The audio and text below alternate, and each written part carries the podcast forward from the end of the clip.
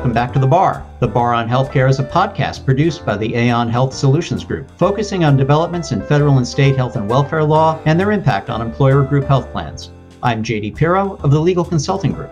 And hello, everyone. I'm Kerri Willis, also with the Legal Consulting Group. If you're listening to this podcast on aon.com, thanks for being here. But keep in mind that it might be easier for you and, frankly, better for us if you made us part of your regular feed. Just search for the Bar on Healthcare on any of the streaming services where you normally get your podcasts, from Google Play to Stitcher to Apple Podcasts. Then subscribe, tell your friends, and we'd love to hear any reviews. And JD, the bar is open.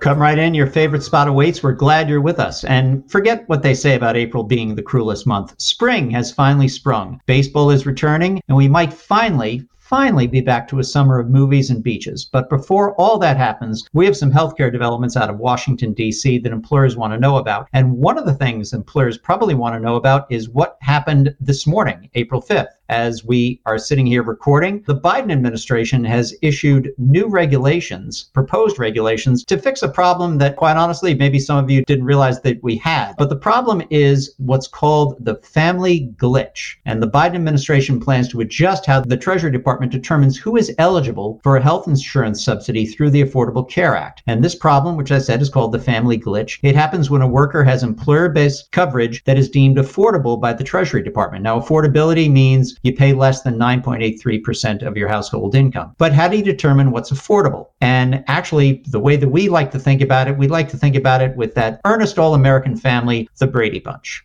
So when Mr. Brady goes to Mr. Phillips, his employer, and is offered affordable coverage, that affordability is based on the coverage for Mr. Brady. So if the coverage is affordable for Mr. Brady, no problem. If the coverage is not affordable for Mr. Brady, well, Mr. Brady can go to the exchange and get a subsidy. But Mr. Brady he's a family guy. And he likes to cover not just himself, but Carol Brady and the six Brady kids Greg, Peter, Bobby, Marsha, Marsha, Marsha. I forget who the other two were. Uh, no, actually, it was Jan and Cindy. So he's going to cover them. If, however, it turns out that covering the Brady Bunch is not affordable for Mr. Brady, Mr. Brady's not entitled to a subsidy from the exchange. So not only does that mean Mr. Brady has to shell out more out of pocket for himself, but that whole Hawaii episode, you know, they're probably just going to do an episode where they're going around the block, maybe to a local ice cream store. They, they can't afford Hawaii. Kerri, what happens? So to bring us back to the proposed regulations that were released today. You should have seen what I planned to do on the Partridge family before we started this. So the bottom line is right now, if you are an employee and you have coverage through the employer and employee only coverage is affordable, you cannot get a subsidy in the exchange. That also means that if your family is eligible for coverage through your employer, but the cost of that family coverage is not affordable, but the employee only coverage is affordable, you still can't get a subsidy in the exchange for that family coverage because, as you said, JD, affordability is based on the cost of employee only coverage. So these proposed regulations that were released this morning do address that situation. So family coverage has to be affordable for the entire family. And if it's not, then that family would be eligible for a subsidy in the exchange. So I know we've kind of run that point to the ground, but I just wanted to make clear that's the gap we're talking about. And that's the gap that these proposed regs are designed to address. The trials and tribulations of the Brady family aside, this glitch was not created by the Bush administration. It was not created by the Trump administration. This glitch, so called glitch, was created by the Obama administration. And what I'm trying to understand here is if the Obama administration decided that employee only coverage was what had to be put into the regulations because that's what the statute said, how does the Biden administration get around that? I mean, I would think that the Obama administration, since you know they put the Obama in Obamacare, they would want to be able to have the broadest possible subsidy for people. How are we getting to the point where the Biden administration is looking at what the Obama administration did and said, well, that was a mistake there? The preamble to these proposed regulations does go into that in a lot of of detail. And it's not so much that the Biden administration is saying that there was a mistake earlier. They're saying just that there were two different interpretations of the statute. And they go into a lot of detail around why this new interpretation that they are proposing that would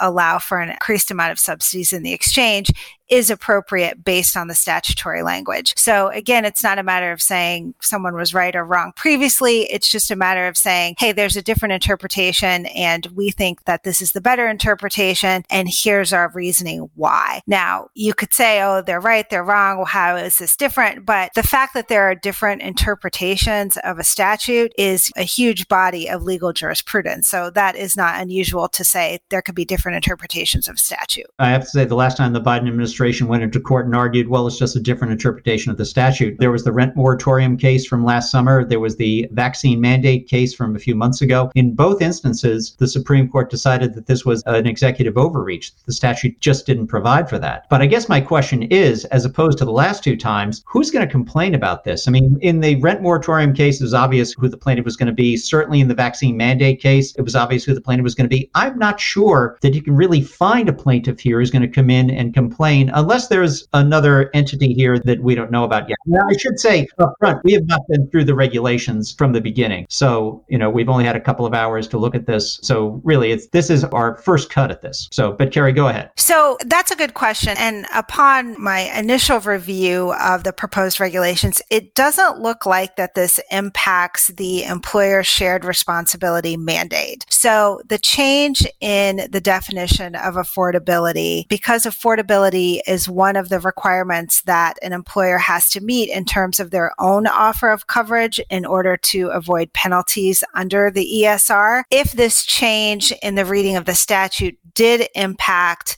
the liability for employers under ESR, then they would be the plaintiffs for a question on whether this was appropriate or not. As I said, under my initial review, and again, to beat this point to the ground, it's just come out. We haven't had a chance to spend a lot of detail, but it doesn't look like it impacts that. Now, the other issue is whether this will impact the reporting that employers have to do around the type of coverage they offer. So right now, employers have to report on the coverage that they offer to employees and whether that is affordable based on the current definition of affordability for single only coverage. If affordability is now based on the cost of coverage for dependents or other related individuals, then the question is, will that somehow change the information that employers have to report on on their forms that get filed with the IRS early every year. Is this an issue that employers are going to have to deal with immediately? I mean, what's the status of this? Does this go into effect now? Is it going to go into effect later? Yeah, so as you mentioned before, these are proposed regulations only. They're not final. So there will be a notice and comment period of 60 days, and then the administration would issue final regulations after some period of time once the comment period expires. The preamble to these proposed regulations does anticipate that final regulations regulations would be issued before the end of the year and that then this would go into effect in 2023. So more to come on this as we dig into it and find out what, if any, impact this is going to have on employers and their group health plans. Well, as you say, more to come on this, but you know, for right now, walking across the street from the Supreme Court over to Congress, uh, we had some action in the House of Representatives last week on that ever-present issue of prices of prescription prescription drugs. And Kerri, what can you tell us about what the House of Representatives did there? There's obviously, and as we've talked about before, been a lot of proposals to address the cost of prescription drugs. But particularly in the last few years, there's been a lot of emphasis on the price of insulin. So last week, the House of Representatives passed legislation that would address the cost of insulin by reducing the amount that group health plan participants have to pay out of pocket for their insulin prescriptions. The legislation, if it becomes law, would cap the amount that participants have to pay to the lesser of $35 a month or an amount equal to 25% of the plan's negotiated price. The legislation also addresses the cost of insulin under the Medicare program, but for our discussion purposes today, we're going to focus on how it impacts group health plans. In addition to limiting what the participant pays out of pocket, the legislation also prohibits plans plans from making the insulin coverage subject to the deductible. So you could not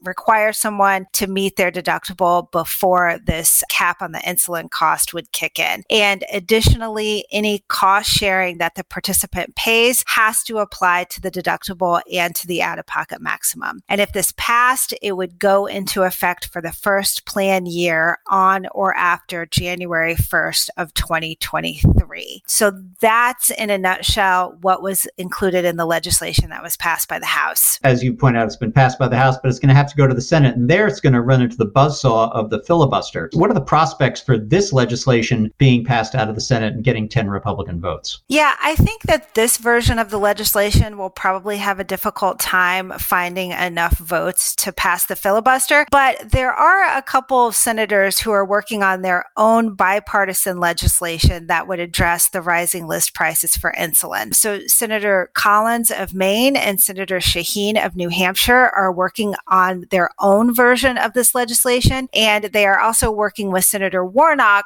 who is a big supporter of the House passed version. So we don't know quite yet what the Senate version will look like, but we may see some other attempts to address insulin costs past the Senate. And then, of course, if a different version did pass the Senate, then there would have to be a negotiation process with the House to see what any final version would look like. A conference committee, we're a long way from having any sort of House Senate conference committee at this point. In fact, I can't even remember the last time they really did that seriously. It just seems that, you know, the closer we get to an election day, the more everything freezes up on the Hill. Yeah, I think that's true. So we've also had some activity in the telehealth space, which was an issue that we've been hearing a lot from employers about over the last few years. As our listeners know, the Internal Revenue Code generally does not allow a high deductible health plan to provide benefits in a year until someone has met their deductible. And as a result, an HDHP plan can't offer telehealth or other remote services to participants before they satisfied that minimum deductible. But we did have some temporary flexibility around that rule under the CARES Act. JD, can you tell us about that and then what activity we've seen on that sense? Yeah, the CARES Act and an IRS notice subsequently gave temporary relief on this issue. It allowed a high deductible health plan to offer first dollar coverage of telehealth and other remote healthcare services to a covered individual before satisfying that deductible. And that was done without jeopardizing participant eligibility to contribute to an HSA. That relief also allowed participants to have standalone telehealth coverage prior to satisfying the deductible, again, without impacting your eligibility to contribute to an HSA. Now, why did Congress do this? Well, as you recall, during the height of the COVID pandemic in 2020, emergency rooms, physicians' offices, they were undergoing tremendous strains trying to handle COVID patients as well as their usual patient load. So Congress figured if we broaden access to telehealth during the pandemic, that'll allow individuals to get access to health care for medical conditions, thus freeing up providers and hospitals to treat COVID patients. Well, they did that. As Kerri pointed out, they allowed this to go forward, and this temporary telehealth relief guidance, however, expired at the end of plan years beginning in 2021 remember, high deductible health plans, the old saying is people like high deductible health plans except for the high deductible. You can't cover anything except the minimal number of services before satisfying that deductible. And telehealth is one of the things that can't be paid for generally before satisfying that deductible. So this was a temporary provision and it expired at the end of plan years beginning in 2021. It was intended really to address the height of the pandemic. Now, the Consolidated Appropriations Act that the president signed a couple of weeks ago that revives and extends the telehealth relief provisions. Problem is there's a catch. It starts April 1, 2022 and ends on December 31, 2022. So that temporary relief is not retroactive to January 1st, 2022. So, Kerri, that's going to create some issues with employers who have calendar year plans. If they want to take advantage of this temporary extension, they're going to have to address that three month gap. So, if an HDHP participant did access telehealth coverage on a pre deductible basis, that participant right now is ineligible to contribute to an HSA. Similarly, if you have employers with non calendar year plans, they're going to need to monitor any potential gaps that may arise and continue into 2023. Kerri, what have we heard, if anything, from the IRS as to how employers should address this issue? Yeah, they haven't issued any guidance on how this will actually be implemented in practice. So I think it's going to be a little bit of a challenge for employers. And just keep in mind, this is not required. It's something employers can do if they want. And we know that a lot of employers did take advantage of this last year. So I think for those employers who find this valuable and find this to be a good benefit for their employees, they will go ahead and implement starting on April 1. But of course, there's going to have to be some good communication around this to employees about why it was stopped last year and why it's being implemented again, but why it's not being implemented as of January 1. So it's going to be a communication issues for employers who want to implement this starting April 1st. Yeah, you're going to have to communicate when it starts, uh, April 1st, and also when it expires, December 31st. And speaking of things that expire, Kerri, the most recent public health emergency declaration is set to expire later this month. In fact, on April 15th. Does that mean that we're officially out of the COVID pandemic as of April 15th? Well, the administration hasn't announced yet whether that public health emergency declaration will be extended for another 90 days or not. But it had announced earlier in the year that it would provide 60 days advance notice if it intended to let the public health emergency expire. And since we haven't gotten any such announcement that the public health emergency will expire, my guess is that we are likely to see that for at least another 90 days. But the reason why this is important for employers is because there are a lot of plan provisions and requirements that are tied to that public health emergency declaration. So once that expires, plans won't be required to provide COVID 19 testing and vaccine services without cost sharing. The special standalone telehealth benefits for those who are not eligible for the employer plan, that won't be permitted any longer. There are some special Medicaid enrollment requirements that will no longer be in effect and other provisions, again, that are tied to this public health emergency declaration. So we're watching this closely as are other people in the industry, and we'll be putting out more information upon the expiration to inform employers exactly what provisions will and won't be affected. But one thing we always like to remind people is not to confuse the public health declaration with the presidential declaration of national health emergency, which was a different declaration and which was the one that governed the special timing rules for COBRA, HIPAA special enrollment, and claims and appeals deadlines. So this is why it's fun to be an employee benefits lawyer. You have different declarations that govern different provisions that plans may and are required to do. So